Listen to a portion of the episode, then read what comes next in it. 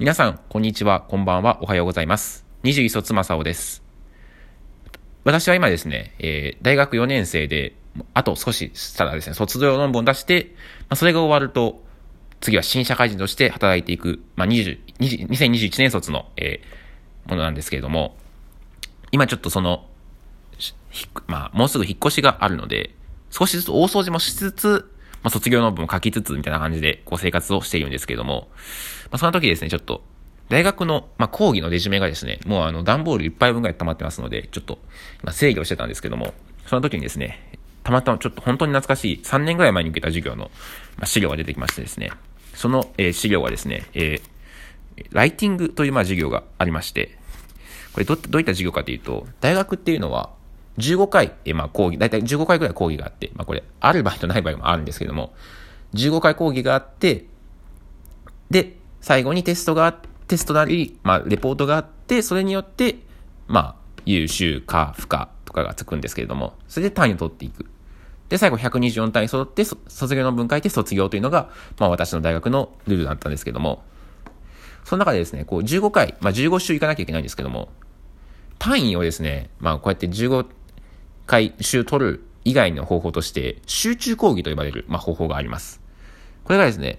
長期休み、春休み、夏休み、冬休みの、まあ、休みの期間にですね、えっ、ー、と、朝から晩まで、えー、5コマ、かける3で15週分をですね、3日間でやろうと、やってしまうという、まあですね、ちょっと超ハードスケジュールの講義がありまして、まあ、これはですね、結構まあ単位を、まあ、あの、取り、あんま取れなかったよっていう人だったりとか、あとこの集中講義でしか開かれない、えー、講義もあって、まあ、東京から有名な先生が3泊4日で来てくれたりとか、まあ、あとは、どうしてもこの授業を取らないといけない。必修の授業だけども、先生の都合で集中講義になるってもあるんですけども、まあ私が受けたのはですね、このライティングという授業でして、これなんで僕が受けたかと言いますと、別に単位が足りなかったわけじゃなかったんですけど、えっ、ー、と、小論文をみ、あの、まあ、簡単に言うとこのライティングの授業っていうのは、えっ、ー、と、3日間で大一つのですね、作品、まあ文章を完成させるという授業だったんですね。で、講師の方が東京、まあ、えー、大手通信教育の会社などで小論文を磨いているプロの方が来られました。で、この授業が1年生の冬の、冬休みの時に受けたんですけれども、3日間かけて、まず1日目に、こう、自分がどういった今までの生活を歩んできたか、本当に自分が書きたいことは何かっていうことを、こう、決めることが始めていくんですね。で、自分は最初この、まあ、授業を受ける前に、まあ、なんとなくこう、大学生活の今までの、なんかこう、大学入ってどう思ったかみたいなことをね、まあ、書けばね、この授業の単位取れるかなみたいに、まあ、思ってたんですけども、まあ、でもこう、ちゃんとまあ、受けないと、やっぱりね、この3日間こう、朝から晩まで使って単位落としに行くわけにもいかないので、まあ、ちゃんとやったわけですよ。で、そしたらこう、まあ、いろいろ考えて、あ、ま、小学校時代こんなことあったなとか、中学校時代、まあまあ、サークル、まあ、卓球部に入って、みたいな。まあ、成績はそんな良くなくて、みたいな。で、高校入って、まあ、まあ、友達できなかったな、みたいな話も、どんどんやっていく中で、まあ、こう、まあ、友達に、の思い出ってのがあまりないなということに気づきました。私自身ですね、あまりこう、まあ、人と接するのは得意な方ではなくて、えー、まあ、こうやって、ね、ラジオがずっと好きだったので、まあ、ずっとラジオが好きなのも一人でできるかっていう理由で、こう、すごくラジオが好きだったのもあるんですけども、まあ、そんな中でですね、あんまこう、それ友達ってさ、できたことはあっても、いい思いがないなというふうに気づいて、なんかだんだんその、そこからですね、こう、自分のこう、思いの丈が溢れてきて、それは小学校時代こんなことあったなとか、中学校時代こんなことあったなっていうふうに思って、あ、じゃあこれ、これ書いてみようと思って、それをですね、書いたものがあって、確かそれが2日目ぐらいに、まあそ、のテーマにしようと思って、で、そこからもひたすら執筆ためになりまして、まあ、2日目午後3コマぐらいはずっと、ひたす、ただひたすら、あの、黙々と書くみたいな。まあ学校の、あの、なんか、学食の、もう誰もいない学食、年末年始でもう誰もいない学食に行って、か、まあ、時間まだに帰ってください、つって、一人でもうもうひたすら書いてて、ああでもない、こうでもない、つって。みんな結構真剣に書いてたんでね、僕も真剣に書いたんですけど、で、えー、そのですね、書いた、友達をテーマに書いたですね、作文のテーマ、えっ、と、タイトルが、友達100人できませんでしたというですね、なんかこう、ちょっと痛いんじゃないかなって僕も思って、なんか読み返すと結構痛いなと思うとこもあるんですけども、友達100人できるかなってなって歌があって、僕はこの歌があまり好きじゃなかったんですね。っていうのもですね、こう自分では、まさ、友達なんて100人なんかできるわけないと。というよりも、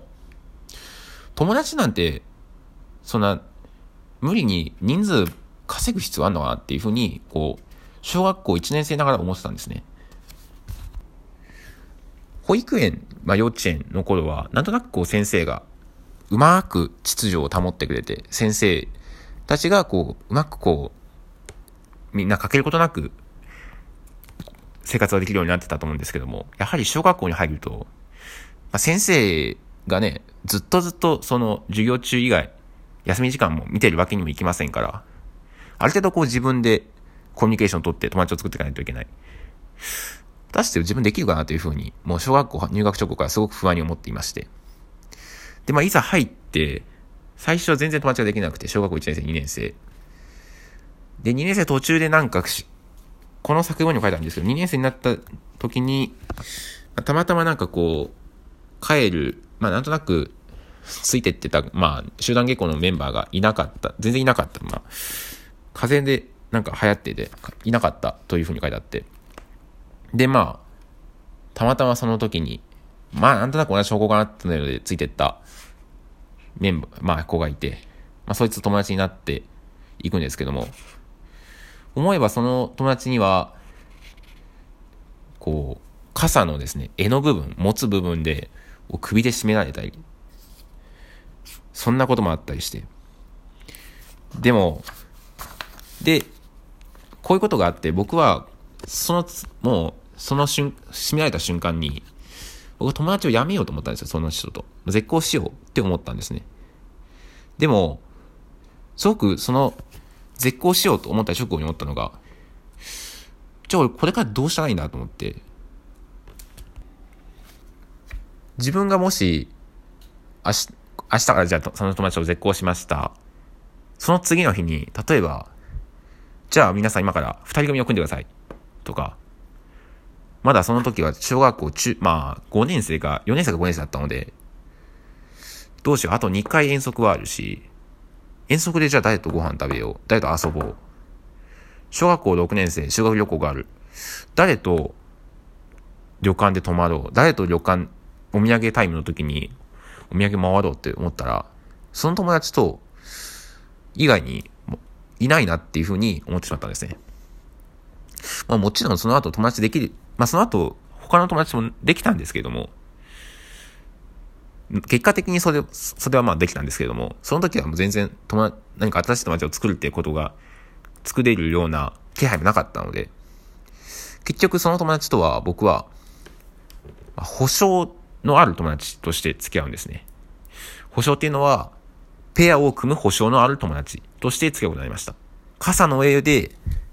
首を絞められたにもかかわらず僕は保証という、ペアを組むという保証だけを頼りに友達を作っていました。そう考えると、今思えば、なんでそんな、そんなんで友達なんか作んなくたって、別にいいじゃないかと思う、思ってますんですよ。まあ、大学、今は大学生なので、大学でもあんま友達できなかったんですけど、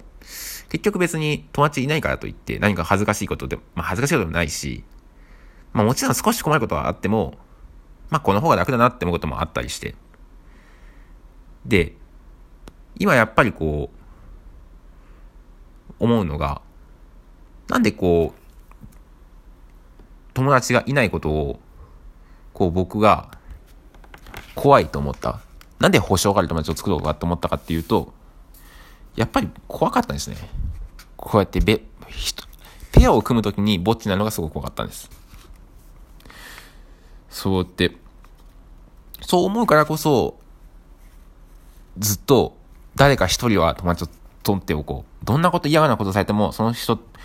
自分、他の友達ができない限りは友達でいようって思うふうに思ってたんですね。なんか、この感覚を、この大学多分1年生の時に、そのライティングの授業を受けて思い出して、で、まあ、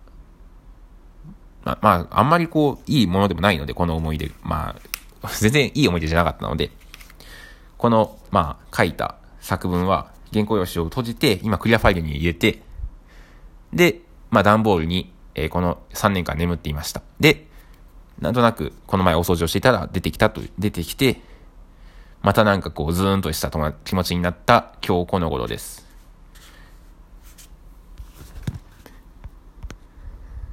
これからこう自分の思ったことだったり、もやもやなんかをこの話すことで少し消化できたらなと思ってこのラジオを始めています。よかったら今後も聞いてください。Thank you for listening, listening to our program and have a nice day.